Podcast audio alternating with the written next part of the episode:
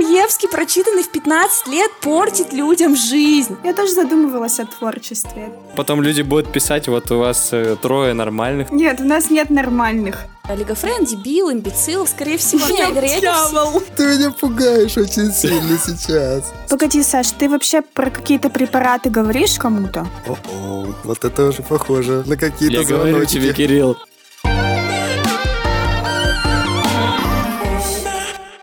Всем привет! Это второй сезон подкаста «Я боюсь». Пусть и в режиме самоизоляции, но мы с друзьями продолжаем собираться раз в две недели.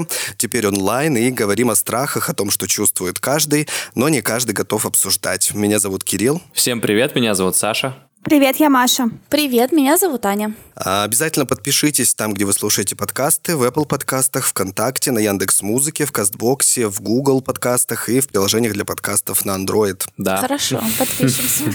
Ну и напомним, э, напомним о причине подписаться на наши соцсети.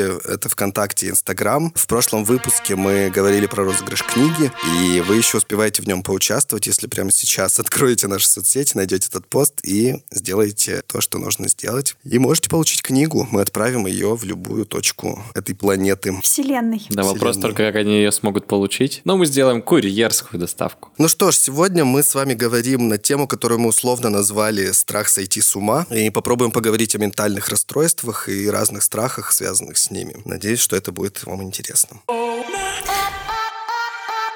Я боюсь.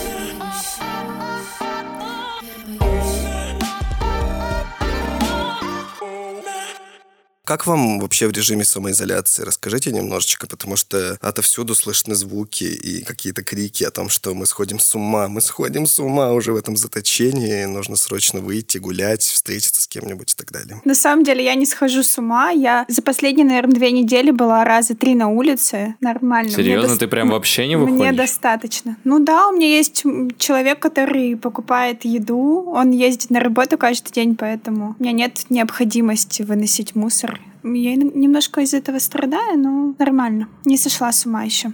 Не переживайте. А я тоже на Машной стороне, тоже не схожу с ума, в принципе, мне нормально. А я себе выстроила график, э, то есть я в будние дни встаю ровно, ну, практически так же, как вставала там за вычетом дороги до работы, ложусь тоже так же, а выходные провожу как выходные, то есть там отдыхаю. Вот, выхожу. Выпиваешь? Обязательно.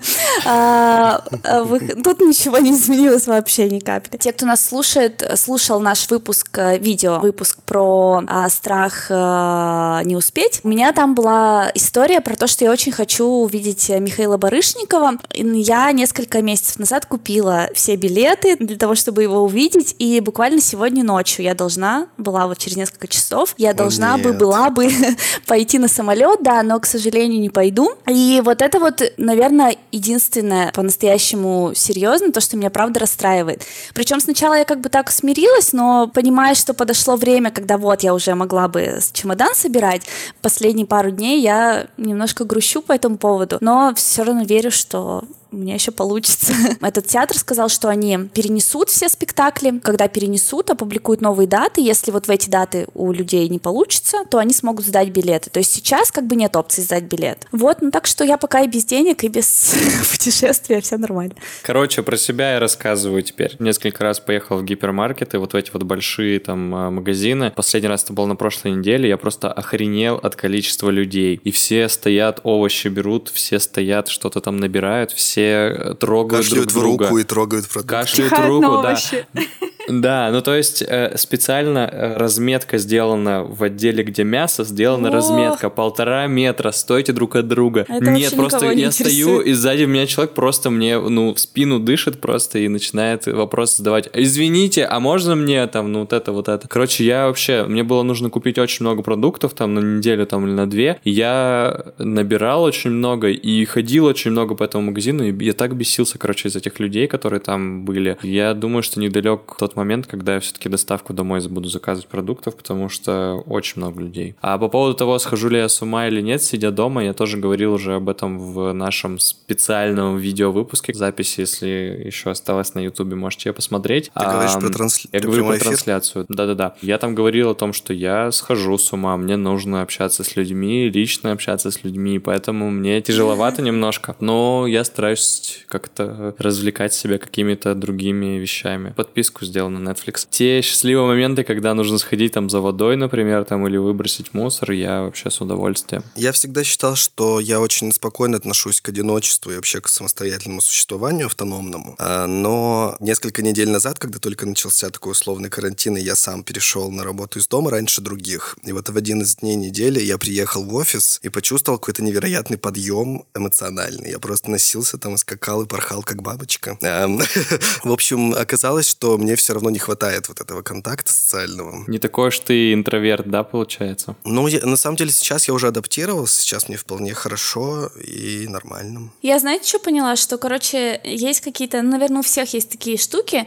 А, например, ты думаешь, вот если бы у меня было время, я бы, ну, не знаю, там, сел писать книгу, ну, я условно говорю, да, там, я не знаю, я бы научился там то-то делать, научилась бы то-то делать, там, я бы разобрала там свои э, завалы. И я, короче, поняла четко за эти, сколько мы там сидим, три недели, да, что есть две категории, как бы, вот этих вот давно э, забытых дел, те, которые я реально делать начала, либо сделала, и те, которые я все равно не делаю, хотя сейчас вечерами и выходные много времени. Я, короче, поняла, что те, которые я не делаю, это все, это значит, нужно от этого отказаться. Это тоже, кстати, так неплохо про очищает сознание. Приоритеты. А, да, от вот этих вот кучи какой-то наваленной, э, переходящей из месяца в месяц, казалось бы, важной там всякой, всяких важных дел, которые на самом деле оказываются вообще абсолютно не важны, потому что ты их не делаешь ни при каких условиях вообще. Это что значит, книгу мы не прочитаем твою, да?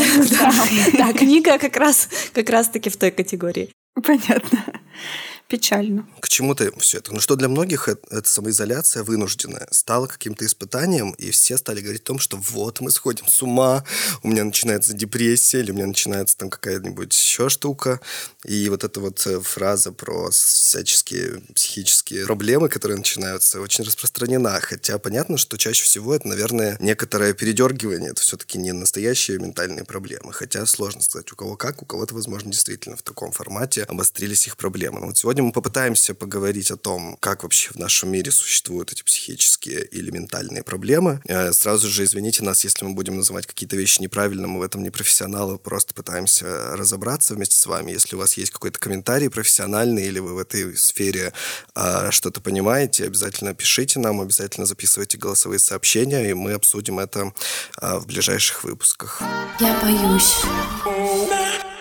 Как всегда, по традиции начнем с э, кое-какой статистики. Есть такое понятие, да, психические расстройства, оно официальное. К психическим расстройствам относят депрессию, биполярное расстройство, шизофрению, деменцию, умственную отсталость и расстройство развития, включая аутизм. То есть спектр вообще очень широкий, который входит в это понятие психические расстройства. По данным ВОЗ, депрессией болеет около 264 миллионов человек во всем мире. Причем женщины более подвержены этому расстройству, чем мужчины, как всегда. Все проблемы у вас. Несправедливости в действии, да. Биполярное расстройство 45 миллионов человек, ну то есть депрессия самая распространенная.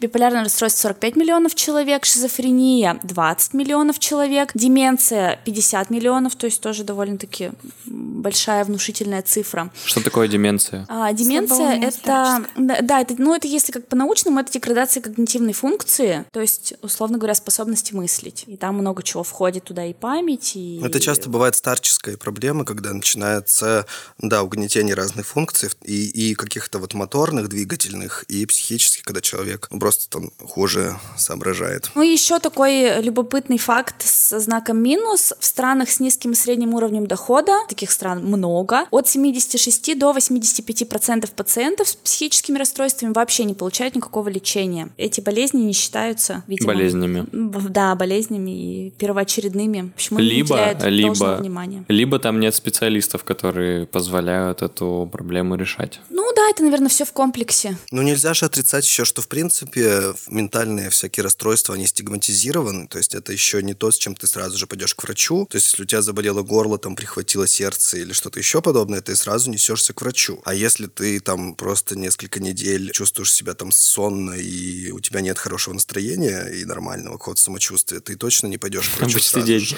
Да, то есть многие считают, что это просто обычное состояние нормальное, и поэтому, возможно, это еще связано с тем, что не все к этому, в принципе, серьезно относятся. Ну, вы вот серьезно относитесь? Просто давайте на чистоту.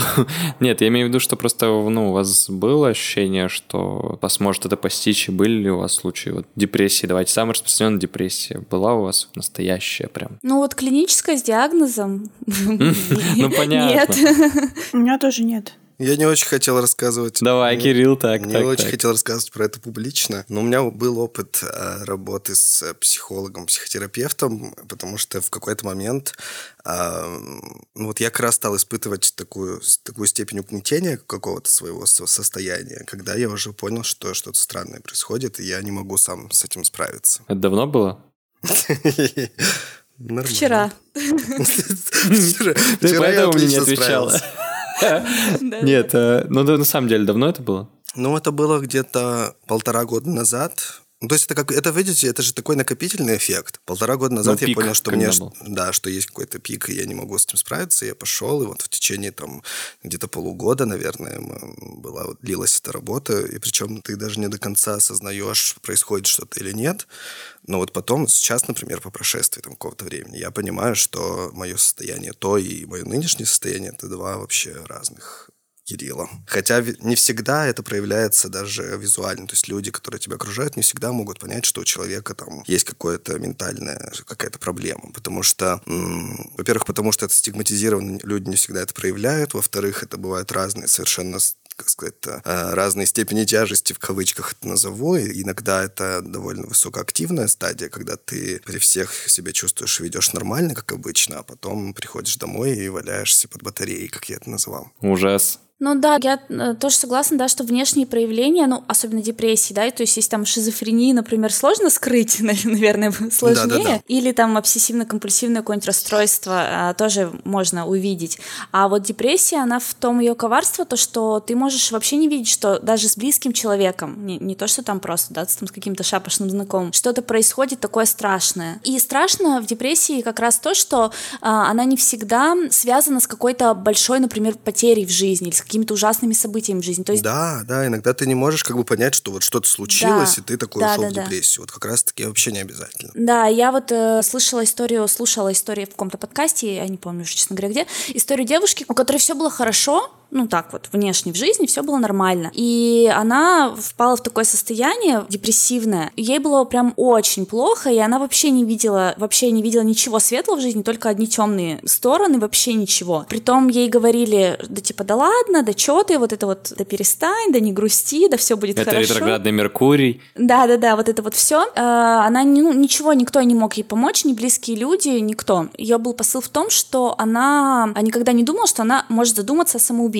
И в какой-то момент ей настолько, вот на- настолько на нее все это накатило, что она реально задумывалась над тем, чтобы выйти из окна. Ну, то есть она вообще говорит, я вообще представить не могла, что я вот благополучный внешний там для себя, да, понимаю, что я благополучный человек, у меня могут возникнуть такие мысли. И в чем здесь тоже а, такая интересная а, вещь, она, слава богу, ничего с собой не сделала, она обратилась к своей подруге, врачу, и ее подруга просто поставила ей капельницу с каким-то препаратом, простецким, я не знаю, не, не разбираюсь в медицине, который просто понижает уровень гормона стресса, вот этого кортизола, или там еще чего-то. Мгм, мгм. И она просто, ее просто прокапали, и она после этого, у нее эмоциональный фон сразу же изменился. То есть без работы с психологом, с психотерапевтом, без антидепрессантов, а вот просто препарат, который понижает гормон до какого-то уровня, и ей уже стало проще. И она уже подумала, господи, ну неужели я хотела покончить жизнь самоубийством вчера, я что, сумасшедшая и все такое. Вот эта вот эм, штука, как гормональный баланс, он же очень важен, и ты тоже можешь не понимать, что у тебя там внутри просто что-то сбилось на физиологическом да, уровне, на биохимическом, а все это отражается вот на твоем эмоциональном состоянии. И ты так думаешь, ну у меня же никто не умер, там все хорошо, что я за нытик за такой? Вообще интересно, что вроде бы, как мы называем психические расстройства, и раньше всегда их называли, там, душевно больные люди. То есть это какой-то вроде бы речи как про какую-то душу, про что-то такое вот метафизическое, ля-ля-ля-ля-ля, а, или про мышление, да, которое тоже невозможно как-то вот э, измерить э, какими-то приборами. Но сейчас, по крайней мере, ученые приходят к тому, что на физическом уровне тоже происходят разные, и на химическом уровне происходят разные изменения, которые можно отследить и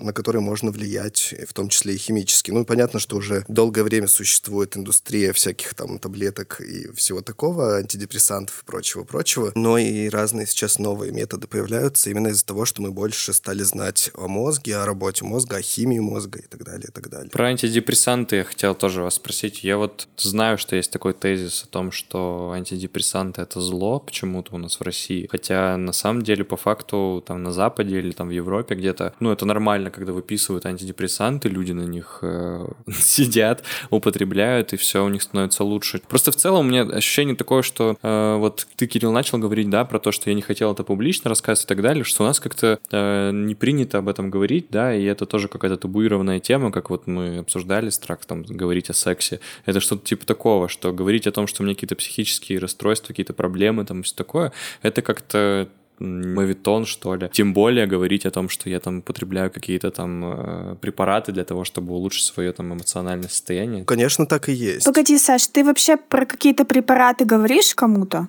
Ну вот, например, нам ты рассказываешь, какие таблетки ты в принципе принимаешь? Я вообще не принимаю таблетки, чем мне Ну ладно, вот, вот, ты, вот ты не принимаешь. Но у нас вообще в принципе не принято говорить о состоянии здоровья своем и о лекарствах, которые тебе выписали, ты почему-то принимаешь. Начнутся какие-то непонятные вопросы, возможно, как-то отношение у людей к тебе изменится. И это не только к антидепрессантам относится. Да, есть определенное ожидание к тому, что каждый должен быть здоровым и счастливым. И как раз-таки вот эти вот э, ментальные расстройства тебя выкидывают сразу из всех э, из всех этих категорий. Ты и нездоровый, и несчастливый. Мне кажется, что отсюда идет вот эта вот, ну, как бы постыдность какая-то этой темы. Ну и к тому же все равно всегда для нас ассоциировались там вот это вот слово душевно больной, там псих и так далее. Это вообще ругательные какие-то слова.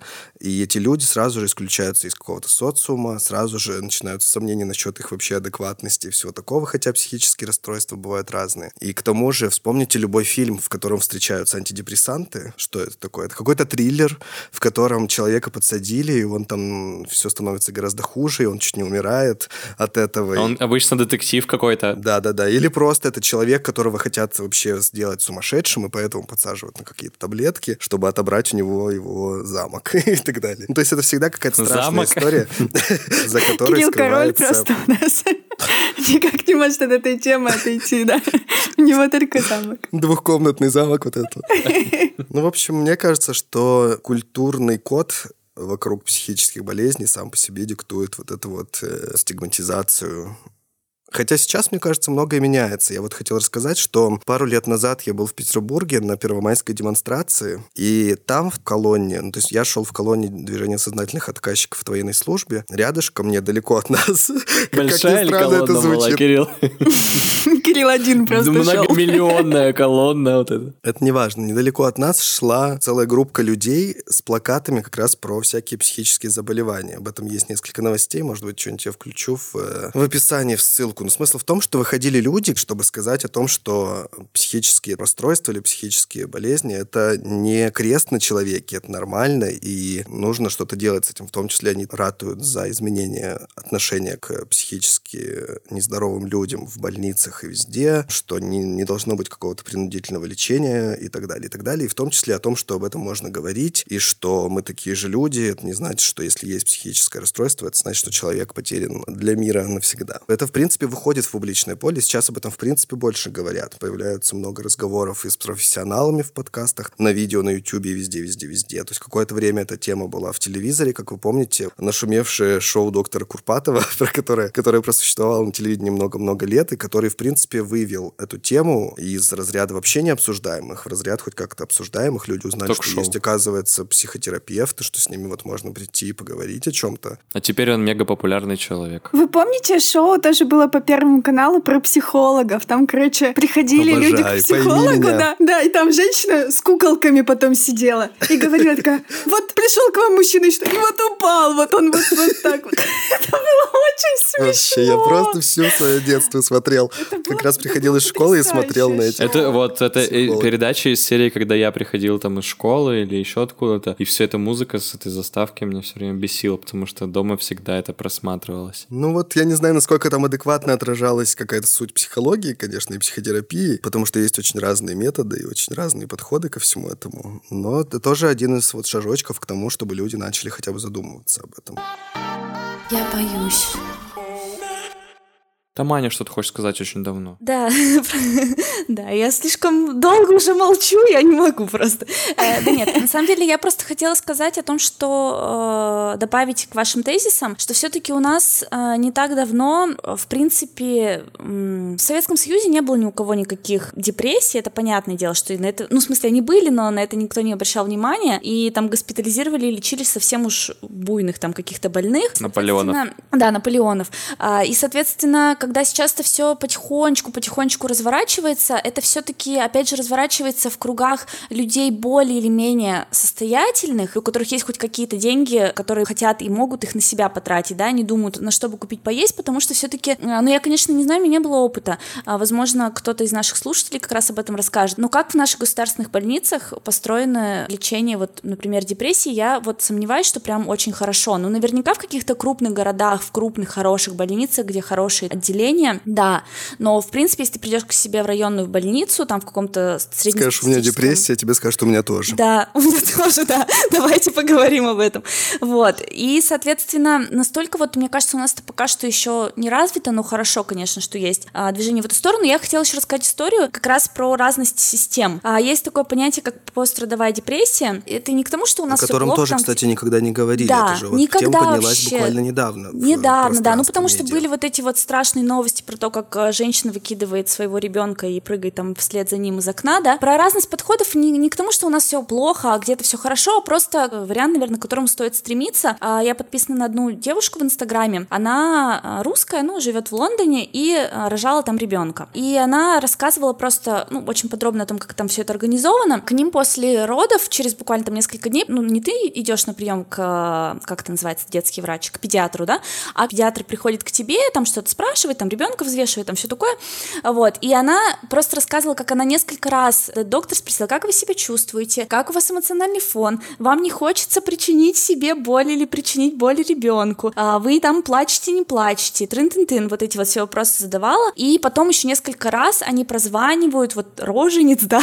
после того, как они родились, спрашивают у них, ну как, как у вас эмоциональное состояние, то есть они реально уделяют этому внимание ни, нисколько не меньше, чем физическому состоянию а, женщины и ребенка. Тоже очень сложно представить, чтобы у нас э, девушка пришла в больницу и сказала, у меня пострадовая депрессия, помогите мне, ну в обычную городскую. Наверное, ей скажут, Так женщина. я не знаю, вот потому что я слышал какие-то истории про наши роддомы, это, мне кажется, еще и здорового человека могут загнать в какое-то психическое расстройство, судя по тому, как вообще относятся к людям в э, таких местах, как проходят роды, и как там на всех орут и относятся к тебе как к куску Да, э, то есть вообще тела. внимание к эмоциональному, к психическому твоему состоянию, это не первое вообще и не второе, на что обращают внимание. И вообще вот у нас есть такое, э, мне кажется, в нашем культурном коде или где-то, я не знаю, зашито вот это вот наша потребность пострадать или, или вот быть в каком-то состоянии вот в таком вот тревожном. Русская И это тоска. как будто бы, да, это как будто бы нормально. То есть, ну, человек должен просто вот необходимо Ну, потому что мы по герои, жизни нам надо страдать, пере- да. преодолевать. Вспомните сказку про какую-нибудь царевну Несмеяну, которая ни с того ни с сего в царском дворце впала в такое непонятное состояние и Депрессию рыдала, рыдала, рыдала. И царь уже все, что мог, сделал, позвал каких-то бабок, позвал каких-то врачей, всех, кого мог, позвал, ничего не помогало. Но тогда он нашел какого-то прекрасного принца, паренька из э, деревни, который спас эту Несмеяну от депрессии фактически. Любовью, любовью лечил. Это, это еще воспитано классической литературой. Вот вспомните какое-нибудь классическое произведение, которое вы изучали в школе, и где бы вот хотя бы кто-то не страдал. Там постоянно все страдают. У меня тут, кстати, недавно была мысль, не знаю, не- несколько месяцев назад, когда я тоже была в каком-то таком не очень хорошем, да, эмоциональном состоянии. Я думаю, блин, так откуда это все? Вот у меня, в принципе, почему у меня по жизни всегда какой-то вот минорный фон? А это Вот все почему? Достоевский. Да, я понимаю, что, Достоевский, прочитанный в 15 лет, портит людям жизнь. Это просто, э, насколько бы я э, не... э, сейчас любила. пауза, потому что, потому что нас слушают разные возраста, и некоторые читают сейчас Как раз- в школе, как наверное. раз на да. Достоевском Поэтому сейчас. мы ни в коем случае не призываем вас прекратить читать. Пожалуйста, читайте. Это глубоко через несколько десятков лет на вас отразится, поэтому не переживайте, А тогда продолжайте читать. психотерапия будет уже распространена, вы Да, просто да, сходите. да, Так что все будет хорошо. Не слушайте Аню, читайте книги, Достоевский класс, топовый Нет, вообще. он класс, но вот я говорю, что это нужно воспринимать уже более крепше, крепшей психикой. Ну, как мы с вами помним, у Достоевского вообще, в принципе, не все было хорошо с ментальным здоровьем, судя по тому, что мы о нем знаем по его дневникам и по каким-то отзывам, отзывам других Сейчас людей. доклад начнется, А, Кирилл. Поэтому мы понимаем, что у человека у самого были психические проблемы, и наверняка что-то из этого транслировалось в Да, то есть, да, да, да, то есть наша культура, она, конечно, такая жесткая в этом смысле, ну, Воспитана на страдании. да, Потому что мы да. герои, я говорю еще раз. Мы должны быть героями, мы должны всех преодолевать, да, да, да. Преодолевать, да, через вообще все пройти. Ой. Все так. Я еще, кстати, у меня есть интересный факт как раз э, про разницу культур. И вот в культурах, где психические расстройства не находят понимания и поддержки стороны окружающих, где нет такой программы государственной, да, по борьбе, то там наблюдается соматизация вот этих вот расстройств. То есть э, человек, имея психическое расстройство, чаще вообще заболевает физически. Ну, то есть там, например, в Китае люди, которые страдают депрессией, часто жалуются на расстройство внутренних органов, то есть у них это прямо на физическом здоровье отражается. А вот в Америке и в Европе, где более такое открытое отношение к этим а, расстройствам, обсуждение и, в общем, возможность оказать помощь, там в основном депрессия характеризуется как апатия, потеря энергии, эмоций, то есть именно на эмоциональном уровне. Так что замалчивание и не обсуждение, и делание вид, что эта тема типа вообще не важна и нет никакой депрессии, она в итоге приводит к тому, что население просто хуже себя чувствует физически. Это вот доказанный тоже факт. У меня появилась теория. Машина теория. В восточных странах же верят э, в циркуляцию энергии и то, что вообще все живое состоит из энергии, и вот вся жизнь вообще, в принципе, соткана из э, отрицательной и положительной энергии. И поэтому, раз они в это верят, когда их эмоциональное состояние ухудшается, отрицательная энергия берет верх, и ухудшается их физическое состояние. А раз на Западе не верят в энергии, когда не веришь, на тебя это не действует, как с магией Вуду. Ну, к сожалению, это так не работает, потому что сам смысл того, что... Сам смысл того, что при депрессии выделяется э, вот этот вот, в том числе, как это называется-то, Маша? Ой, Маша, говорю, Аня, ты про него сегодня говорила. Кортизол, кортизол. Кортизол, да, гормон стресса. И этот гормон стресса влияет в том числе на работу органов физически вполне напрямую. Особенно, если это продолжается долгое время. У меня, кстати, очень высокий кортизол. Э, Он у меня... Да мы заметили, блин. Он у меня еще в рамках, но прям на самой верхней границе. И когда я проходила некоторые обследования, и в том числе мне назначали кортизол, мне врач такой, ну что-то у вас высоковат гормон стресса. Я говорю, так, а что с этим сделать? Да ничего не надо делать. Ну, хорошо, вот ладно. э, иллюстрация врачебной, врачебной помощи. Ну нет, но у меня же еще Он же не просто анализы берет, откуда он знает, что с этим делать. Ну, в общем, мы поговорили о том, что есть вот эта вот стигматизация ментальных расстройств разных, и есть два формата отношения к этому. Одни, ну, несерьезно к этому относятся и считают, что это, ну, это все у тебя плохое настроение просто, позанимайся спортом, улыбайся чаще, вот это вот все. Другие, наоборот, считают, что это все серьезно, но об этом страшно говорить, потому что это что-то такое плохое, запретное, ни с кем об этом нельзя поговорить, а еще и мы не будем обращаться к врачу, потому что это, скорее всего, дорого, но это, к сожалению, и правда не, не дешевое удовольствие в кавычках, но это важный момент. И часто что получается? Что вот человек э, существует в таком состоянии, он, возможно, даже делится с кем-то, и ему начинают советовать, что сделать. Не Да грустить. в отпуск съезди просто. Съездить в отпуск, да, и так далее, и так далее. И даже если в этом есть какой-то смысл, да, то есть мы, нам известно, что занятия там спортом дают выброс Снижает адреналина кортизол и разных раз. еще других веществ, снижают кортизол, и это может привести человека к улучшению. Но когда ты находишься в этом состоянии, у тебя нет вообще ни на что энергии, не то чтобы взять и изменить свою жизнь, и куда-то поехать или что-то еще сделать. Часто это происходит именно так. И что делать-то? Люди идут в интернет, начинают читать там сомнительные советы. Ле- Люди идут в интернет, начинают читать. Я наткнулся на статью «7 признаков того, что вы сходите с ума». Вот такие признаки, там вот такие есть статьи. Нет, на самом деле, я не понимаю, что делать люди в эт- в этих случаях. У меня реально нет... Мне кажется, что я, конечно, не эксперт в этом, вот, но сейчас а, немножечко все-таки в публичном пространстве появляются хоть какие-то источники информации более-менее достоверные. В том числе начали писать люди книги про то, как переживали сами депрессию. Это уже не скучные какие-то психологические учебники, из которых которых ты ничего не поймешь, ты не профессионал, а опыт реальных людей, который может кому-то помочь. Нам прислала аудиосообщение э, наша слушатель, слушательница, которая заодно еще и автор книги. Книга недавно вышла в издательстве «Миф», она называется «Из депрессии. Точка выход рядом». Нашу слушательницу зовут Анастасия Максимова. Это буквально вот-вот-вот, только-только в марте эта книга вышла. А мы сейчас послушаем ее сообщение, и я немножко расскажу. Ей когда-то поставили диагноз клиническая депрессия. Она преодолела болезнь и написала руководство, в котором рассказала, как жить с этим состоянием, как помочь себе или близкому человеку. И, в общем, собрала свой личный опыт, собрала истории своих знакомых и ответила на какие-то сложные и животрепещущие а, вопросы о депрессии. Давайте ну, послушаем, что она послушаем, говорит. Послушаем, да, давайте, ага. Привет, меня зовут Анастасия, и в 2017 году мне поставили диагноз клиническая депрессия. Прошло немало времени, прежде чем я смогла дойти до специалиста, найти психиатра. В первую очередь, потому что люди в депрессии не в ресурсе, у них нет просто сил на то, чтобы найти врача, позвонить ему, связаться с ним, обсудить свою проблему. Во-вторых, я не очень верила, что мне помогут. И в-третьих, конечно, не последнюю роль в этой всей истории сыграл страх. Я боялась как самого диагноза, так и его последствий. И если задуматься, когда люди говорят, что они боятся психиатрического заболевания, а, конечно, наверное, в первую очередь они боятся потери своего «я». Они боятся, что они, например, потеряют память. Или они боятся, что то они не будут адекватно отражать реальность.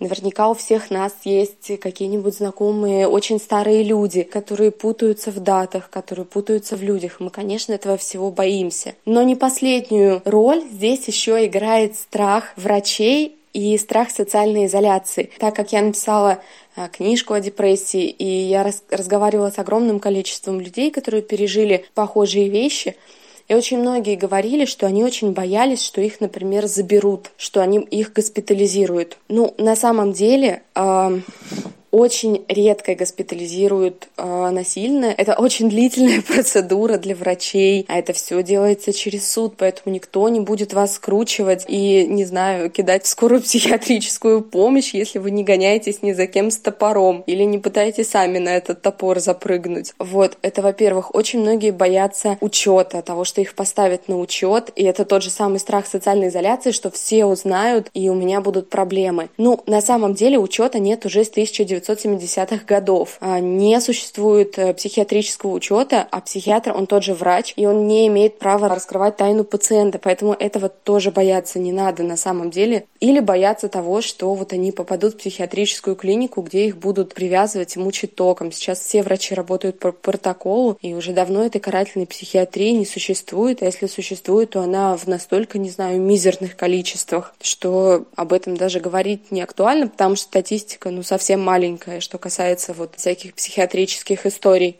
потому что все врачи работают по очень строгим протоколам, и никто вас не будет привязывать, никто не будет лечить вас электрошоком. Вот, хотя, кстати, электрошок считается одним из довольно действенных способов лечения э, совсем тяжелых депрессий.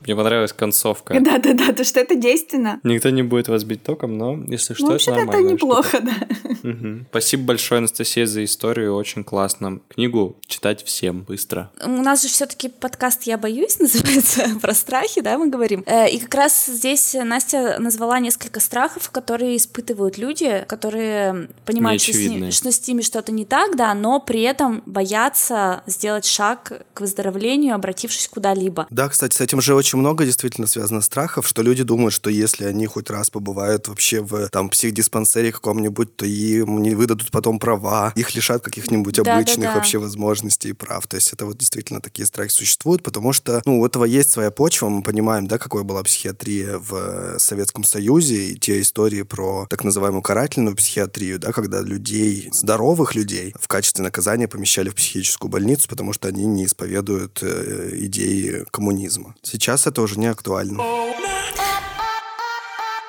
Я боюсь.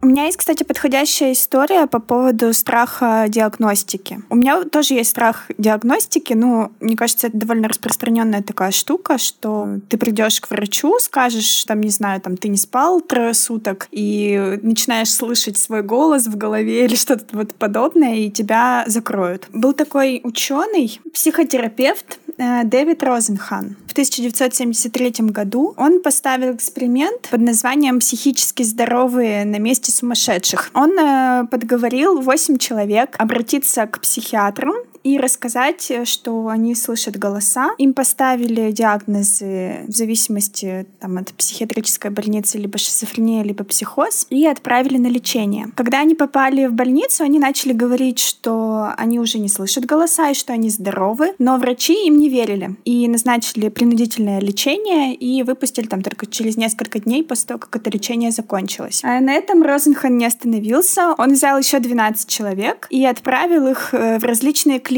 Причем как э, в, ну, в какие-то передовые психиатрические клиники, так и э, в какие-то местечковые, такие небольшие. Там тоже 8 из 12 поставили диагнозы и снова отправили на принудительное лечение. Они говорили, что голоса в голове им говорят слова э, на вроде пустота, падение или пропасть. Э, Розенхан не случайно выбрал эти слова, так как они указывали на э, наличие экзистенциального кризиса у личности. В общем, этих людей тоже закрыли, отправили на лечение, и известно, что один из участников э, этого эксперимента эксперимента провел в психиатрической клинике 52 дня. Его не выпускали. 52 дня. На этом еще эксперимент не закончился. Там поднялась большая буча. Психиатры говорили, давай нам сюда своих симулянтов, мы их сейчас быстренько вычислим. И Розенхан сказал, хорошо, я отправлю к вам еще партию симулянтов, Давайте вычисляйте. После этого психиатры начали отсеивать и называть психически больных людей симулянтами. В следующие э, три месяца э, они смогли выявить 19 симулянтов из поступивших к ним 193 пациентов. А Розенхан сказал, что он никого к ним не посылал. Весело жестокий, же. Почему вы смеетесь? Довольно жестокий эксперимент, согласен. Не знаю. Мне кажется, что в данном случае, грубо говоря, ошибиться и посчитать больным человека, который притворяется, гораздо менее плохо, чем посчитать больного человека здоровым и не оказать ему какую-то помощь. Поэтому понятно, что если человек приходит и описывает какие-то симптомы, которые наверняка ему подсказали, что говорить, описывает какие-то симптомы психических заболеваний, ну понятно, что у врачей, особенно в тот момент, я думаю, было гораздо меньше возможностей для диагностирования, потому что сейчас даже э, МРТ головного мозга показывает картину депрессии. То есть часто депрессию можно определить клинически. Мне кажется, что сейчас с развитием вот этой вот связи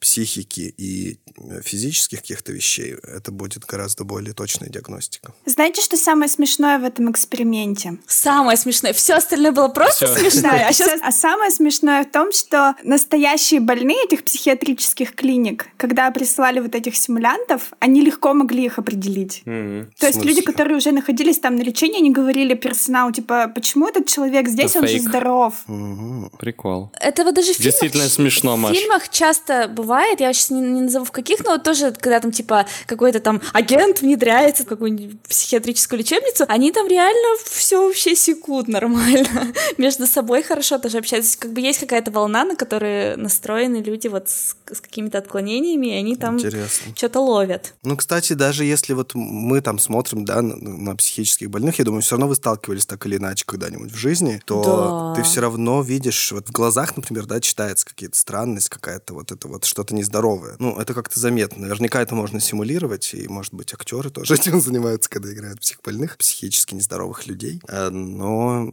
какая-то особенность в этом есть. Я не знаю, сталкивались ли вы вот с, в жизни с э, людьми с какими-то ментальными проблемами. Я говорю не про депрессию или про какие-то такие, да, вещи, которые социально не как не проявляются или которые социально не опасны, скажем так, а с какими-то более явными психическими проблемами, которые проявляются и пугают своими проявлениями. Или, может быть, у вас были?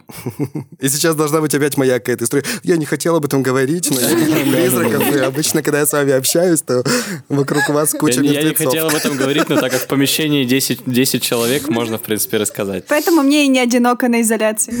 Да-да-да. А, можно я быстренько расскажу две истории? Два случая мне прям запомнилось. Первый случай — это когда мы с родителями ездили, я еще училась в школе, мы ездили в Питер на каникулы, а, и мы ехали в поезде, плацкарт, вот эти вот четыре места, да, мы как бы втроем. И получается, мои родители были снизу, а я на одной полке сверху, а вторая верхняя была свободна. На какой-то станции к нам первая ночь была, подсел человек. Было уже все выключен свет, как бы мы спали, он подсел, подсел, он поставил свои вещи, залез наверх, без всякого постельного белья, просто плюхнулся и как бы отвернулся и спать лег. Вот, и потом я ночью просыпаюсь от того, что он кричит «Произойди, дьявол, вот тебе святой крест», и вот это вот все. Мы тут как бы поняли, что что-то не так, скорее всего, ну, вероятнее, вероятнее... Это поняли Аня и этот человек, что, что скорее всего, что-то не то. Да-да, я ему такая говорю, тихо-тихо-тихо, не привлекай внимания, сейчас мы, мы полечимся. Да нет.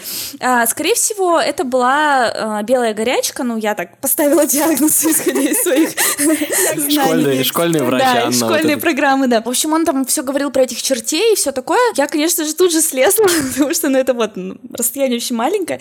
А, мы позвали проводницу. Ну, что она может сделать? Она там женщина, но она этого буйного мужчину. Ну, то есть он физически ничего не делал, он просто лежал и орал. Что она с ним может сделать? Она там пыталась с ним поговорить, но он абсолютно реальность не никак Обычно не в поезде же есть полиция там или Вот, она позвала полицию, да. Они пришли через не знаю сколько минут. Ну, то есть не быстро. Он уже уснул снова. И они говорят, он же спит. Мы говорим, только что он на весь вагон орал. Они говорят, ну он сейчас не орет, что мы можем сделать? Типа, все, ложитесь спать.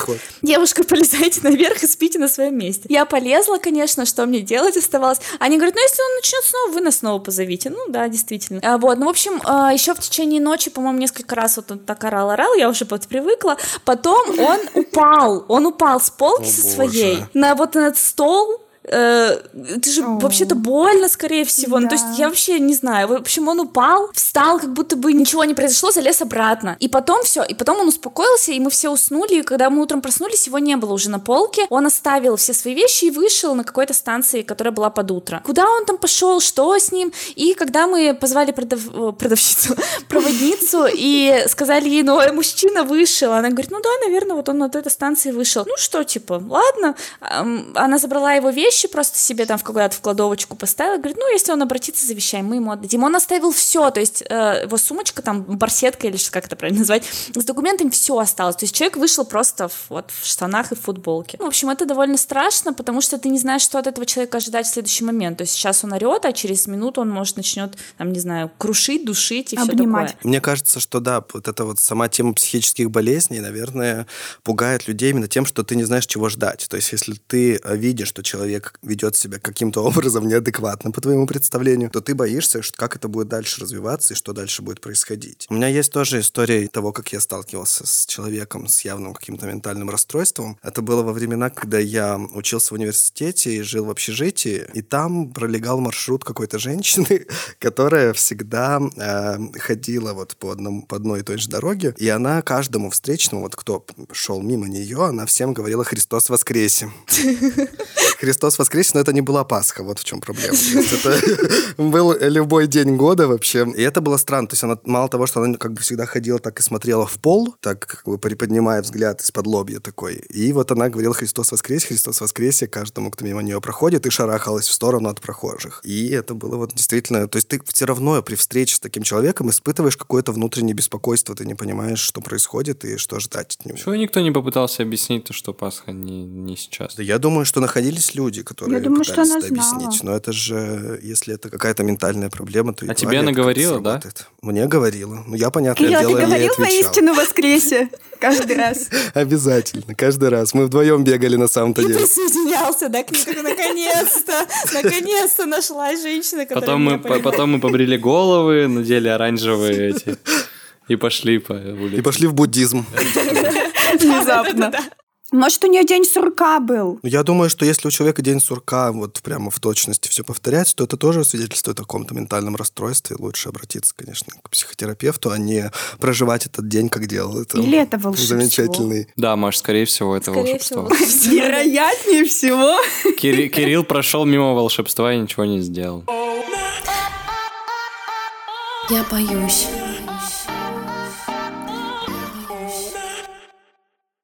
Ну вот, знаете, такое немножко морализаторство, наверное, с моей стороны, но действительно это так. Когда мы видим человека вот такого вот, который, ну, ничего плохого никому не делает, он просто странный, он идет и какой-то городский сумасшедший, да? Часто мы ржем над ними, и количество роликов на Ютубе, посвященных вот всяким кандибоберам и вот этим вот людям, они, оно зашкаливает, и там просмотры, и мемы, и все, все на свете из этого сделано. И это немного, ну, я не знаю, что это, но это как бы, да, это воспринимается в качестве прикола, и все, я думаю, над этим смеялись и ужасались и смеялись одновременно. Ну да, когда я наткнулся на эти ролики, например, вот есть еще такой ролик, я не знаю, видели вы его или нет, а «Стартуем» он называется, там какая-то женщина в автобусе пытается заставить водителя, чтобы он поехал, но у нее явно какие-то есть проблемы, и вот она ведет себя неадекватно, и эм, это довольно смешно выглядит со стороны. Но потом я видел еще один ролик с ней, где видно, что она едет просто в автобусе куда-то, и школьники, которые, видимо, видели этот ролик, начинают к ней всячески придираться, издеваться над ней. Ну, это уже прям ты смотришь, и тебе стыдно становится за то, что ты это видишь. Потому что одно дело, когда там она сама как-то буйствовала, это засняли, выложили, ну, ты понимаешь, что да, это выглядит смешно, хоть и грустная, может быть, ситуация. А здесь, когда это намеренно, когда начинают прямо задирать этих людей или что-то еще такое делать, тебе становится как-то даже стыдно за, за других. Мне кажется, что это тоже связано с тем, что в основном общество ограждено от встречи вообще с любыми ментальными расстройствами. И поскольку об этом не знают, то никто не знает, как реагировать. Все, для кого-то это может казаться смешным, потому что ты не понимаешь, может, у человека просто такой характер, и он тут взрывается и кричит на всех, потому что он такая тварь, а не потому что это какое-то расстройство. Я, можно еще одну историю быстренько расскажу? У меня еще была э, соседка на предыдущей квартире, где я жила. У нас балкон выходил во двор, и ее балкон тоже выходил во двор через, ну, через окно, условно говоря. Несколько лет подряд, то есть года два-три подряд, она, у нее началось весной, ну, как бы есть же, да, такое... Обострение. Да. Весной и вот. осенью, да, сезон. Весной и осенью, да, видимо, у нее как раз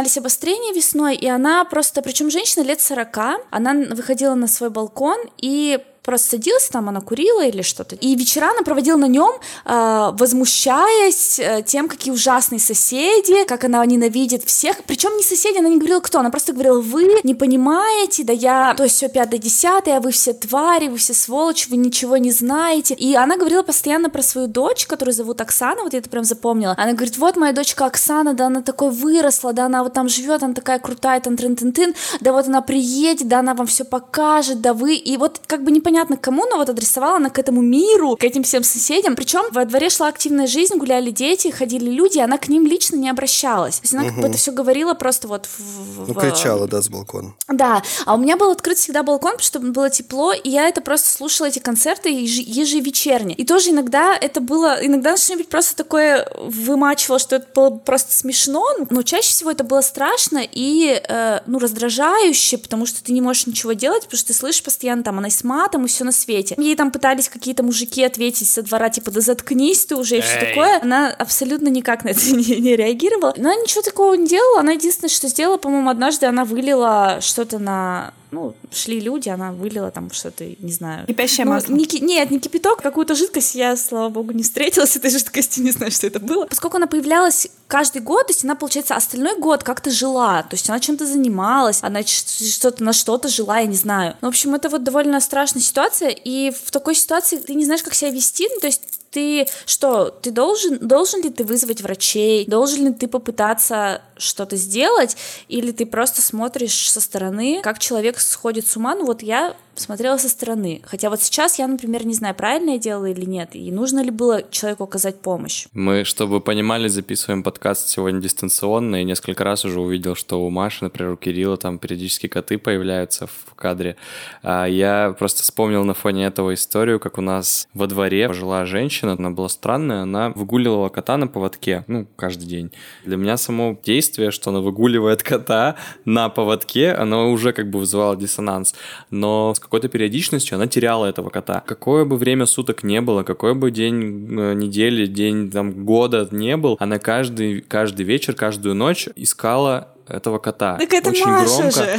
Очень громко. А Я выгуливала кот... своего кота, если что.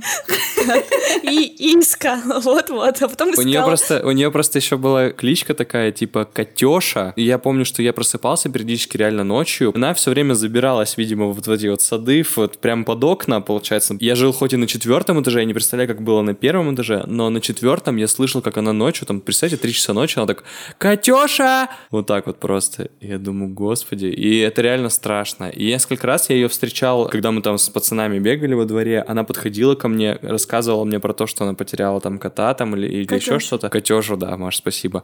Она рассказывала про какого-то брата там или про какую-то дочку, которая там есть, которая типа приедет, хотя я никогда и не видел никаких братьев, дочек там и прочих людей. Она по жизни была, мне кажется, одна. И я вот не знаю, что это какое-то отклонение, не отклонение, но это было достаточно странно. Ничего, Сальвадор Дали вообще муравьеда выгуливал на поводке. Ну... Я, кстати, тоже выгуливала кота на поводке, это вообще нормально. Звоните в скорую срочно. Мне даже мама сшила шлеечку моему коту, он гулял в шлейке. О, господи! Может быть, я попал во временную петлю, Маша, и, и так как ты живешь сейчас не так далеко от где я рядом раньше жил. Маша, э, ну-ка покричи, Катюша. Кирилл затронул интересную тему, и сейчас сказал про Сальвадора Дали. Э, у меня это есть в, в моих тезисах. Люди, которые страдают депрессией, биполярным расстройством, даже иногда шизофренией, вернее, не так, часто гении страдают вот этим вот всем. Я, правда, читала в интернете, пыталась найти, есть ли реальные исследования, которые бы доказали эту корреляцию, да, что, типа, если человек гений, то он, ну, в общем, какую-то какую связь. Но на самом деле, типа, такой связи нет, как бы, вроде как. Но э, действительно количество людей, которые были немного безумные или много безумные из э, ученых, я не знаю, музыкантов, писателей. Гениальных журналистов. Гениальных журналистов, да. А, нет, нет, вот кроме журналистов.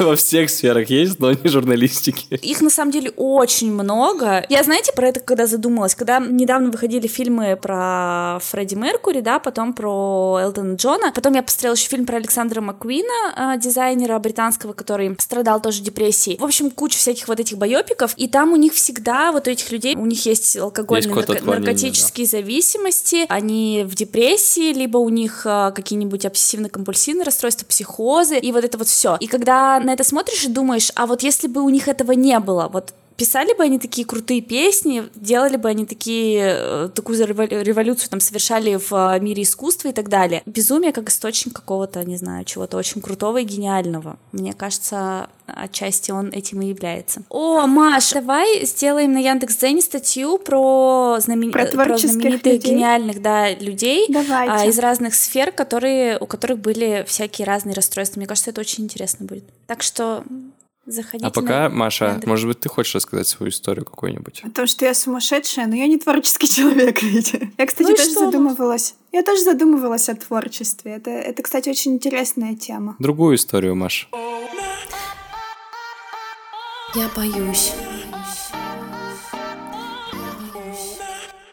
Расскажу свою историю. В общем, у меня в детстве было такое небольшое подозрение на то, что у меня психическое расстройство. Начну по порядку. У меня бабушка работает завхозом в школе. И я очень много времени в детстве проводила у нее на работе, когда я еще не ходила в школу. Ну, это начало 90-х. И люди, которые работали в школе уборщиками или красили стены, они еще в школе и жили. Э, помещение... Тяжелые, тяжелые Все нормально, в принципе, это нормально вот подвальные помещения, которые э, в школе, у нас там гардероб был в подвале, и рядом с гардеробом было еще несколько помещений, которые переоборудовали в жилые помещения. И вот там жили несколько семей. Одна из семей это была бабушка, баба Катя, ее звали.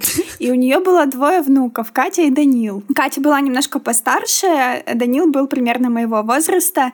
Я, ну, когда приходила в школу к бабушке на работу, я с ними часто тусила. Мы там с ними играли, что-то бегали в казаков-разбойников вокруг школы. И со временем, как бы, я не, не помню, почему может, потому что я в школу пошла, и у меня появились какие-то новые друзья. В общем, почему-то я перестала с ними общаться. У меня появились настоящие друзья, и я забыла про своих воображаемых друзей. Спойлер, ты спойлер-то зачем говорить? Ну, это никакой не спойлер. Когда я в будущем вот рассказывала кому-то из своих э, знакомых или друзей, то, что вот у меня были друзья Катя и Данил, в какой-то момент, когда я уже была в таком сознательном возрасте, мне кто-то сказал, а ты уверена вообще, что они существовали? Ты уверена, что ты их не выдумала.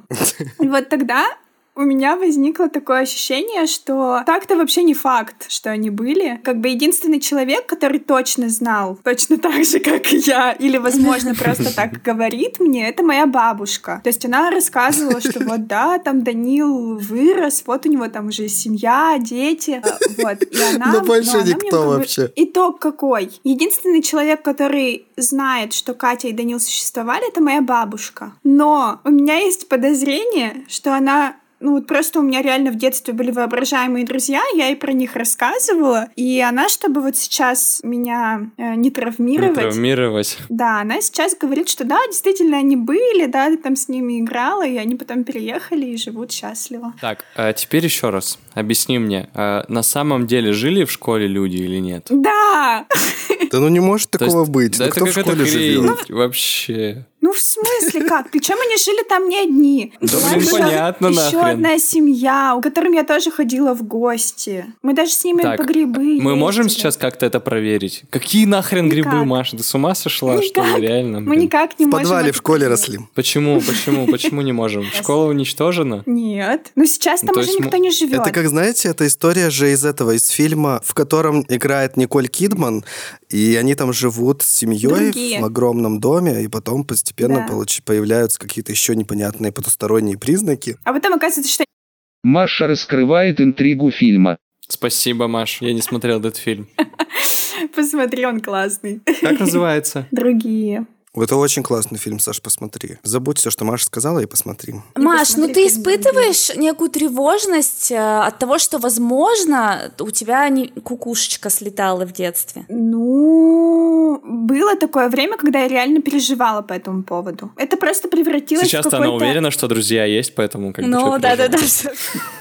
Но это превратилось просто в какой-то мем, то, что вот у меня были воображаемые друзья, ха-ха-ха. Ну, вообще, мы же э, не понимаем, как это происходит в действительности, как человек Мы не понимает- понимаем, Маш, как это происходит действительно. Ну, это-то и страшно, что мы не понимаем, как это происходит. Мы с Аней смотрели сериал, Ань, как он называется? По Стивену Кингу. Касл Рок? Касл Рок, да. Второй И там сезон. есть- и там есть очень классная серия. Я слышу, как вода где-то журчит. Кирилл в туалете, похоже.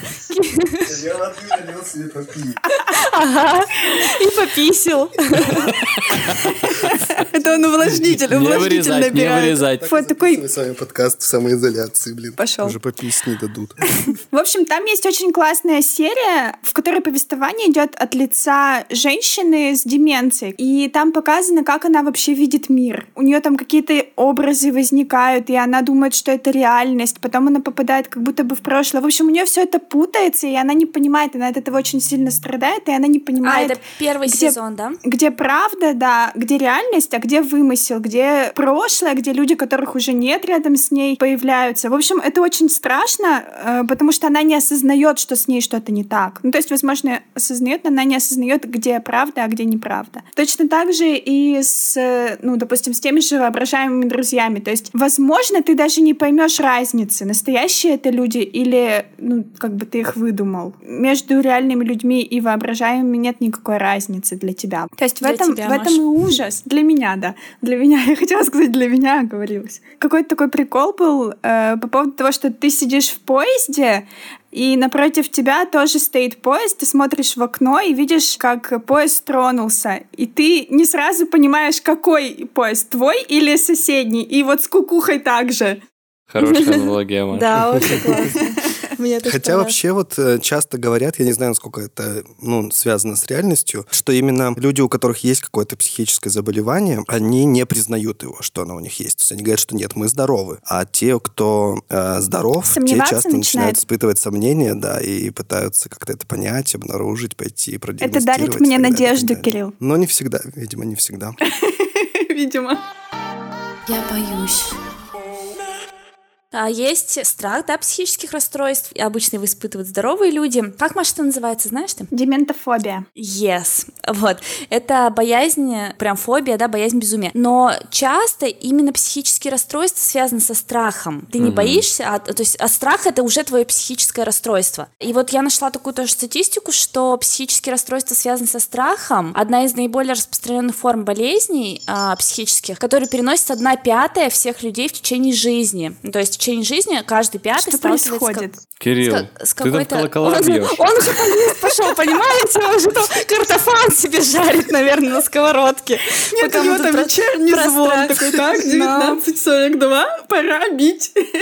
В общем, а, к таким расстройствам относятся а, как раз панические всякие атаки, фобии, про которые мы, в принципе, практически в каждом выпуске да, говорим, навязчивости. В общем, это вот все как раз связано со страхом, то есть это такая целая огромная, огромный пласт психических расстройств, которые именно связаны со страхом. И если страх настолько силен, что он уже управляет вами, то это уже, конечно, повод задуматься о том, что действительно что-то не Пора так. обращаться к Да, специалистам. Да, да, да. Кажется, что вообще вот в этом вопросе, да, в вопросе нашей сегодняшней темы, в вопросе психического ментального здоровья, э, вообще самый адекватный совет всегда это обратитесь к специалисту, если вы Мгм. чувствуете, что что-то не так. Потому что если вы задумываетесь о том, что что-то не так, что вы как-то функционируете не так, как э, обычно, или не так, как вам кажется нормально, а лучше обратиться к специалисту, который либо скажет вам, что все хорошо и с вами все нормально, и это тоже важное понимание всегда про себя, э, либо назначит какое-то адекватное лечение, адекватную какую-то программу. Есть еще, мне кажется, есть какие-то форумы, где люди общаются, ну, например, э, по поводу фобий. Я вот, например, читала книгу, и там э, девушка, психотерапевт, она страдала агорафобией, боязнью открытых пространств, и она консультировала других людей, страдающих тем же заболеванием, на форуме. Ну, и я еще, на самом деле, часто в последнее время слышу именно про панические атаки, видимо, э, Да, вот этот это вот что-то- вид Мгм. распространяется. И там тоже от многих слышал, что именно кто, кто-то, кто испытывал это, рассказывает, как он из этого выходит, и это многим помогает, потому что там есть определенный, Технологии. ну, определенный, Мгм. определенная технология, да, в которой ты понимаешь алгоритм действия, алгоритм того, что вернет тебя в твое спокойное состояние. Да. А, Я, знаете, еще хотела про что поговорить. У меня столько есть о чем поговорить. А, вот, про обсессивно-компульсивное расстройство. Вообще, мне кажется, что я не знаю, ну, что это есть. Наверное, врач, психотерапевт э, где-то может что-то подправить. Но, как я это понимаю, да, есть обсессию. Обсессия, да, это одержимость идеей. А есть компелло, это, ну, принуждаю. Навязчивое состояние, когда а, ты одержим какой-то идеей, и тебе нужно обязательно что-то сделать. Из очень распространенных примеров это история Большого Взрыва, когда Шелдону нужно было обязательно три раза постучать и три раза сказать имя человека, прежде чем Пенни, войти Пенни, в... Пенни. Пенни Пенни. Да-да-да. Или когда люди начинают мыть руки без конца, без конца, много-много раз подряд. Да, страхи здесь очень сильно а, тоже играют большую роль. То есть, если человек, например, есть страх заражения, загрязнения, он моет постоянно руки. А если он боится причинить вред себе или другим, то он, например, кучу раз проверяет там утюг, э, выключен или нет, там, не знаю, что-нибудь такое. И мне кажется, что у меня есть два таких легких обсессивно-компульсивных ра- расстройствочка маленьких. Легких или нет, мы сейчас поймем, так что давай. Ну, я думаю, что легких, да. Понятно, что там у нас с Машей общая тема проверять по 500 раз все выключено или не выключено, потрогать, а, потому Да, что не веришь своим розетку. глазам. А я трогаю, ну, на, на работе есть ламинатор, например, и я вижу, Трогаю что... розетку. Ну да, что типа там выключено. Я трогаю розетку в ванной перед выходом всегда, потому что я боюсь, что я оставлю утюжок для выпрямления волос включенным. Поэтому я каждый раз, даже если я вообще не выпрямляла волосы, каждый раз, уходя из дома, я трогаю эту розетку в ванной. Ну да, то есть ты как бы не веришь, не доверяешь своим глазам, что вот у тебя индикатор не горит, но ты все равно не доверяешь своим глазам, тебе нужно потрогать предмет, горячий, например, он или нет. Но это ладно. Э, мои два любимых расстройства. Первое, это раньше, но сейчас стараюсь уже как бы этого не делать, уже через силу. А, мне нужно было обязательно запоминать все трейлеры к фильмам перед сеансом. То есть если их показывают там 5, там 10, условно говоря, я смысле, сидела запоминать и... наизусть? Нет, запоминать, какие, фи- какие фильмы были. И очередность еще. Очередность, да. И я сидела, ну, то есть я, например, посмотрела пять трейлеров, и я весь сеанс, весь сеанс с периодичностью там несколько минут повторяла про себя. О-о, вот это уже похоже на какие-то Я говорю звоночки. тебе, Кирилл, я тебе говорю, Кирилл, мы сами оценим сейчас уровень. А если не дай бог, забывала какой-то, у меня просто я не могла... Этот фильм! Покажите трейлер! Я начинала все равно э, вспоминать, если не могла никак вспомнить, то я толкала человека, который со мной в кино и спрашивал, какие трейлеры показывали в начале. Скажи мне, ну скажи, какой был второй трейлер. Вот. э, В общем, это очень много лет, на самом деле, продолжалось, и сейчас я как делаю? Я либо Как забиваю... Да, я либо заб- забиваю на это, ну вот прям реально сознательно отпускаю, либо если мне тяжело, я все равно думаю про то, что нет, я должна это запомнить, я записываю в телефон, то есть я прям вот иду трейлер, я записываю их периодичность в заметке и знаю, что если мне нужно будет, я посмотрю. А у тебя, вот ты последний раз когда записывал, ты можешь посмотреть? Не так давно, мне кажется. Возможно, возможно, возможно, да. Вот, это первое. И второе, короче, появилось где-то в конце, наверное, школы. Я начала все фразы, которые я слышу, ну не все, хорошо, многие фразы, которые я слышу или вижу, читаю, а, раскладывать по двоечкам. Ну, то есть, например, написано «М- Помогите! магазин продуктов. И вот я считаю, магазин продукты оф. Все, раскладывается. То есть четное количество в этом словосочетании, четное количество букв. Все нормально. Но если, не дай бог, магазин, э, не знаю, там что-нибудь там Тканей. а, тканей, да, все, не раскладывается. То есть ткани 6 букв, магазин, э, что там, 7, уже все. И мне нужно тогда достроить это словосочетание или это предложение уже самой, либо найти какую-то подсказку в окружающем мире и достроить это, это так, чтобы по двоечкам раскладывалось. И в какой-то момент у меня прям очень сильно это было. То есть я все раскладывала по двоечкам по этим. О, нет, ты меня пугаешь очень сильно сейчас. Но сейчас это редко бывает. Хотя, нет, это просто фоново вписалось в мою Ну, в жизнь. смысле, вот смотри, ты как бы, когда это все вот происходит, да, ты такая идешь мимо вывески, видишь, что раскладывается она не раскладывается. Ты в этот момент как бы осознаешь, что происходит, что ты раскладываешь Да, это на да, двоечки. да, раскладываю. Я все, я все осознаю. довольна это такая, почему сейчас? Да, я понимаю, да, да, да, да, да. Нет, ну в смысле, ну я же не, не то чтобы у меня там раздвоение личности и там еще что-то. Нет, я Все так понимаю. говорят. У кого, у кого раздвоение личности, они так и Да говорят. нет, я все осознаю. Я- Я ж не убиваю людей, у меня всего лишь Мне раздвоение нужно, личности. Мне нужно это сделать. Ну вот мне нужно это сделать. Я это понимаю, я это принимаю и делаю. Ну, То есть это то же самое, как у меня лежит выпрям- там, утюжок для волос на кровати. А, Я вижу розетку, ну то есть вилку, что она вообще лежит на полу, не розетку вставили. Но мне нужно его потрогать, убедиться, что он не включен. Хотя я вижу, что он не Но, включен. погоди, вот то это, немножко самое. разное. Подожди, это немножко разное. Например, я трогаю розетку а, перед выходом, потому что я боюсь, что мой дом сгорит, если я не выключу утюжок. Да, я понимаю, что, возможно, я его даже не включала. Дело не в этом. Все равно есть какая-то причина и есть следствие. То есть зачем я это Да, делаю, чтобы мой дом не да. сгорел? Зачем ты раскладываешь слова по двойкам? Это как тебе поможет в жизни? Вот мне кажется, что это какой-то... э, я, блин, такой сейчас тут психолог сижу, сейчас психологи послушают, скажут, господи, заткнись, дура. Да нет, я для себя это объясняю, и то же самое с трейлерами. Это очень, это похоже немного, а, что мне нужно как Да, бы что-то контролировать. Контроль, ну, да. что- Мне тоже что-то, кажется, что да. это что-то с контролем связано. Да, что-то с контролем, мне нужно обязательно что-то контролировать и создавать иллюзию, может быть, того, что я контролирую. Ну, не знаю, возможно. Король Да, мира. вот эти импульсивно-компульсивные расстройства вообще часто связаны Они с с этим контролем, с связаны, потребностью да. в контроле. Кстати, сейчас у студии подкастов «Либо-либо» появился новый подкаст, который называется, по-моему, «Хорошо, что вы это сказали» или что-то такое. И они там записывают прямо сессии с психотерапевтами, когда человек приходит, и вот целая сессия с психотерапевтом записана, когда человек рассказывает о своей проблеме, психотерапевт дает какую-то оценку или какие-то рекомендации. И вот целая сессия, и потом какая-то обратная связь от участников этой сессии дается. То есть довольно интересная штука, если вам интересна тема вообще психических э, расстройств и психической работы, психотерапевтической работы, то советую послушать. Там не так много выпусков пока, но это интересно. Возможно, нам надо было позвать, кстати, какого-нибудь психотерапевта, психолога, чтобы он нас послушал и поставил нам свои диагнозы. Да-да-да. Если вы такой специалист, дипломированный и практикующий, ну, свяжитесь с нами, мы будем очень счастливы пообщаться. Мне кажется, что интересно еще дослушать Анин, Анину эту историю. Тебя это не смущает, вот это все? Ну вот когда это было в, как бы в такой фазе по двоечкам, например, я раскладывала иногда, я не могла иногда уснуть, пока я не, ну вот не разложу там свои мысли или что-то. Вот я просто думаю и думаю вот этими вот буквами. Вот, но сейчас, конечно, это уже не так. Это вот как-то влилось в мою жизнь, и я просто, ну, разложу по двоечкам, подумаю, прикольно получилось. Сплю нормально. И сплю нормально, да.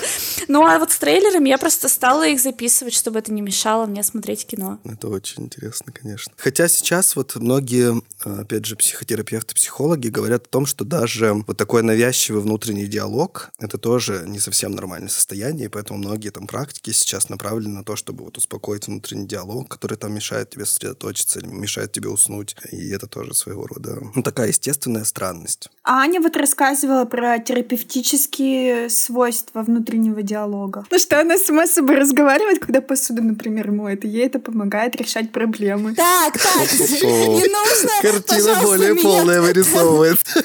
Да, топить окончательно. Это уже в конце выпуска все только это и запомнят. Скажут, тут сумасшедшая там на двоечке у них раскладывает. Потом люди будут писать, вот у вас э, трое нормальных таких, а вот это вот, которая слова раскидывает, это, конечно, вообще жесть. Нет, у нас нет нормальных. Я боюсь.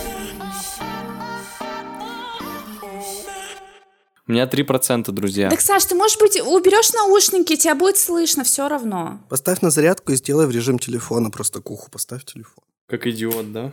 Кстати, как идиот или не как идиот, вот эта вот манера использовать как ругательные слова, которые связаны с ментальными проблемами, это очень неправильно. И сейчас многие об этом говорят, что так говорить некорректно. О, я, я это тоже подготовила. Я тоже про это задумалась, а, про то, что типа дебил, идиот, вообще-то... и так далее. Даун это вообще нельзя так говорить, это понятно. И вообще действует такое правило, называется people first rule. Суть в том, что сначала нужно всегда называть человека, и только потом его особенность. То есть человек, ребенок с синдромом Дауна, или человек, который страдает. Говорить, кстати, нельзя, что страдает или болен аутизмом, например, потому что аутизм это особенность развития, это не болезнь. Мгм. Даже человек с инвалидностью говорят, что нужно говорить не инвалид, там, не еще какое-то Да, слово. но е- есть еще есть еще дру- другое э, даун. Это да, это вообще очень-очень плохо, когда так называют человека как оскорбление, да. Но вот, например, есть умственная отсталость, олигофрения, и у нее есть три степени: это дебильность, имбецильность и идиотия. И вот как раз-таки олигофрен, дебил, имбецил, вот это Да все все, как да, бы все эти слова стали оскорблениями. Вот, но в конце 20 века термины вот эти вот дебильность, имбецильность идиотия были полностью выведены из употребления медицинского, потому что они обрели уже вот такой вот негативный окрас, и теперь а, степень умственной отсталости просто легкая, умеренная, тяжелая, глубокая. Но при этом эти слова все равно остались грубыми, и они-то обозначают изначально какие-то медицинские вещи. Изначально, Поэтому да, но- но то есть- все-таки их не употреблять даже в качестве ругательств. Да, да, да, да, но факт в том, что вот даже то, что их так использовали как ругательство, да, это сподвигло медиков поменять вообще эту всю классификацию и не использовать их, да, потому что человек э, с диагнозом дебил, да, то есть это уже сразу очень-очень сильную негативную окраску несет, хотя это просто Ну да. заболевание И пугает человека. как самого человека, так и его окружающих, близких и все такое. Я боюсь. Я хотела вообще сказать про несколько фильмов или сериалов, но мне уже перехотелось про мои, которые я до этого загадала, записала себе говорить, но я хотела сказать про один. А, Я посмотрела его, он называется, ну все, наверное, про него слышали, называется The End of Fucking World, про а, двух подростков. Там два сезона, и там очень классно, что там 8 серий, в каждом сезоне они короткие, по 20 минут. И там показывается два подростка, у которых явно не все хорошо с психикой парень, он мучит животных, э, он там в детстве опускал руку в э, чан с э, кипящим маслом, и не- чтобы что-то почувствовать, но ничего не чувствовал. В общем, он какой-то такой. И он очень хочет убить кого-нибудь, человека. Все, он созрел, чтобы убить человека. А девушка, у нее, она просто такая бунтарка вся из себя такая Раздолбай. раздолбайка, да, и у нее как бы там отчим, который там какой-то не очень-то. И они учатся в одной школе, они знакомятся. А, И он ее хочет убить, а она как бы, ну, просто типа ради прикола там с ним что-то тусит. Потому что он кажется ей странным, это типа прикольно. И потом с ними всякое происходит, развертывается э, сценарий в настоящем, что с ними происходит. Они там всякие глупости много совершают, мягко говоря. Но и показывается их прошлое, почему они такими стали. Оказывается, у них там в семье у обоих были большие проблемы, и трын тын тын трын тын тын В общем, это очень интересно с точки зрения как раз вот этой вот психологии подростка, и как на самом деле там много всего, и к чему это может ужасному привести. Там, слава богу, они смогли спра- справиться сами. Но, в общем, это очень интересно и любопытно, и мне прямо очень-очень понравилось. Это же один из сигналов, когда человек был серийным убийцей, значит, в детстве он мучил животных, вписывался Вот. в постель, и еще какой-то там третий, короче, звоночек. Три звоночка, и это значит, что Вот, вероятность а стать этот, серийным а этот убийцей. мальчик, он повернул, он встретил девочку. Боже мой! Через разные, разные приключения они обрели Здоровье ментальное. Прекрасно. Ну, они, они, они к этому направились, в эту сторону, ну, действительно про это. Вот для меня это про это как раз, как два совершенно потерянных подростка э, через всякие испытания приходят как раз к познанию себя, и вот, ну, классно вообще. Хорошо, там показывают, как мучают животных? Чуть-чуть. Не буду смотреть. Спасибо, Ань. Я бы хотела посоветовать э, сериал, бельгийский сериал я смотрела, он называется «Чистый лист». Про девушку с амнезией. Интересно снято с точки зрения вот этой девушки, которая начинает забывать какие-то моменты. Там очень красиво это показано. Когда какой-то момент стирается из ее памяти, он превращается в такой красный песок. И он куда-то уносится ветром, живет, живет, живет, и в какой-то момент просто чувствует, что начинает забывать. Там такая детективная история интересная достаточно. Как называется еще раз? Чистый лист.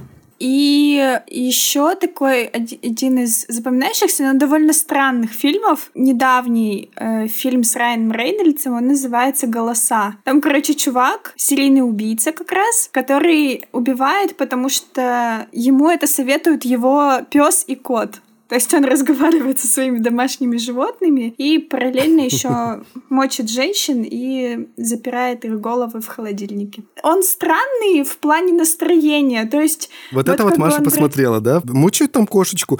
Ну тогда я не буду смотреть. А здесь просто женщин разрубают и складывают в холодильник. Я смотрю, я советую. У меня с зоосадизмом вообще очень странные отношения. Я, я прям, я реально не могу, не могу даже читать, не могу смотреть, не могу слышать о том, что кто-то из издевается над животными. У меня, у меня это прям очень больная тема. Ты не маньяк, значит, Маша. Не факт.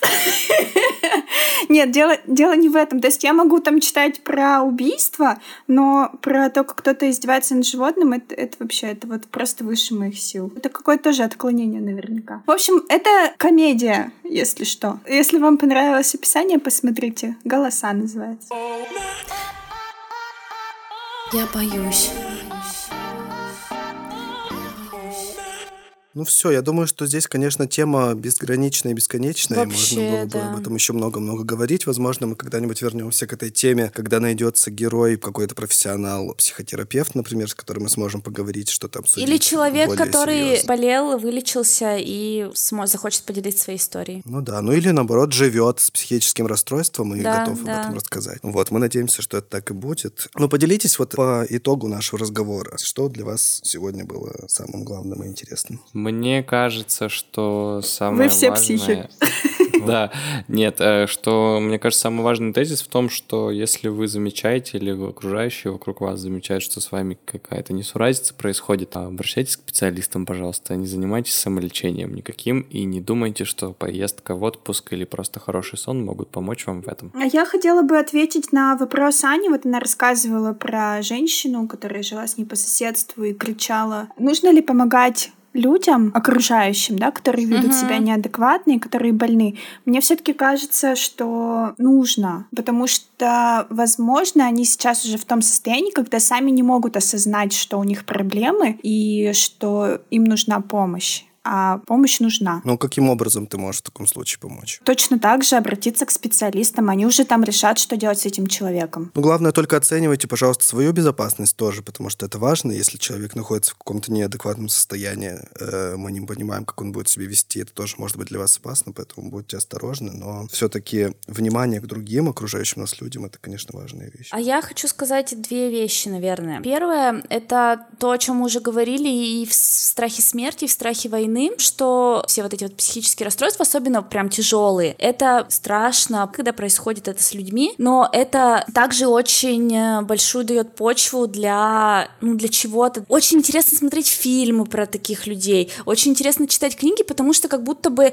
а, люди, которые немного безумны или много безумны, как будто бы они видят, может быть, больше или а, чувствуют как-то по-другому, чем стандартные, обычные модификации людей, и не зря вот в искусстве и во, во всем таком они очень крутые вещи делают, потому что вот что-то в них есть, вот такое вот. Но это как для наблюдателя. Конечно, для человека, я думаю, что многие люди променяли бы все свои какие-то достижения на, на возможность просто быть счастливыми и не страдать от этих всех расстройств. И второй момент, э, который я хотела сказать, связано больше с депрессией, а не с такими тяжелыми расстройствами. Это про то, что сейчас я это за собой начала замечать. Э, особенно сейчас во время карантина, а, да и раньше в информационном пространстве очень много людей, которые вдруг начали, они до этого говорили, сейчас они вообще не прекращая говорят, говорят очень много шлака, э, засоряют мозг всем вокруг, и кто-то говорит, что нужно делать так, кто-то говорит, что нужно делать так, кто-то говорит, что нормально для человека это только вот так вот действовать. Если ты не суперпродуктивный, значит с тобой что-то не так. Если ты не то, значит с тобой что-то не так. И я начала с собой замечать, что я начала уже искать какие-то пути. А как мне, как мне стать вот, ну так вот, как вот Нормальной. надо? Нормальной, да, нормальной. И я поняла, что меня прям вот эта вот а, лавина говна, простите за выражение, она меня захлестнула, несет, и я не знаю, куда ими. Лавина говна несет Аню. Главное не визуализировать. Я, короче говоря, э, советую в первую очередь себе э, и себе вот такую установку дала перестать искать в себе проблемы, потому что как э, халатное отношение к своему психическому здоровью, так и такое обсессивное отношение, а вдруг со мной что-то не так, вот это вот тоже не очень хорошо, и э, кто ищет, тот всегда найдет. У кого-нибудь под рукой есть список симптомов, э, есть ли психическое расстройство или нет? Семь признаков психического здоровья есть. Пора ли идти к психотерапии? О, нет, здесь очень много всего. На вопрос «Вы счастливы, вы любите свою жизнь?» человек со здоровой психикой, не задумываясь, ответит «да». Все.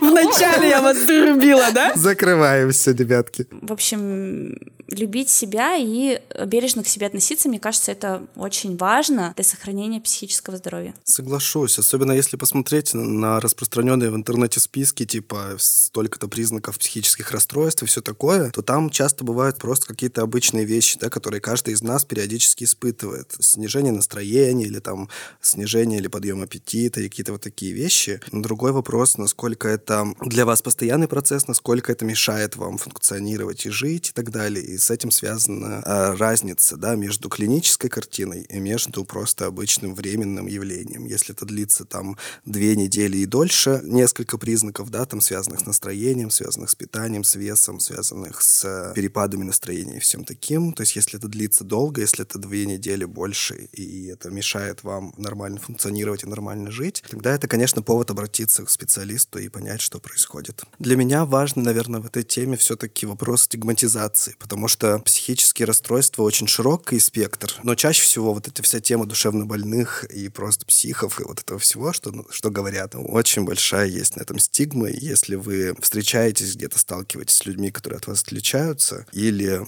вы знаете людей, у которых есть психические какие-то сложности, то, пожалуйста, будьте аккуратны. Это, как всегда, мой, мой посыл. Давайте будем чуть-чуть добрее, чуть-чуть нежнее к этим людям, а, чтобы не угнетать их, а наоборот способствовать тому, чтобы все наладилось. Yes. Ну что ж, на этом, видимо, все. Мы будем с вами прощаться. Следите за нами в соцсетях, в Инстаграме и ВКонтакте. Там еще, возможно, идет розыгрыш, если вы слушаете это вовремя. Найдите нас на Яндекс.Дзене, там Маша, и мы иногда делимся всякими интересными штуками, которые не вошли в выпуски или использовались при подготовке, или просто нам сейчас интересны. А найдите, почитайте, поставьте лайки. Не забывайте ставить нам оценки во всех платформах, на которых вы слушаете подкаст. Нам всегда очень приятно и радостно получать положительные или отрицательные отклики. Это очень сильно влияет на попадание нас в какие-либо там подборки, которые позволят большему кругу людей услышать о нас и о тех проблемах, которые мы говорим в нашем подкасте. Я еще хотела сказать, отправляйте нам свои истории, ведь вы сами видите, что с историями слушателей выпуск получается круче, поэтому давайте отправляйте. Э, Спасибо, что дослушали до конца. Всем пока-пока. Все боятся, не все об этом говорят. Пока. Всем пока.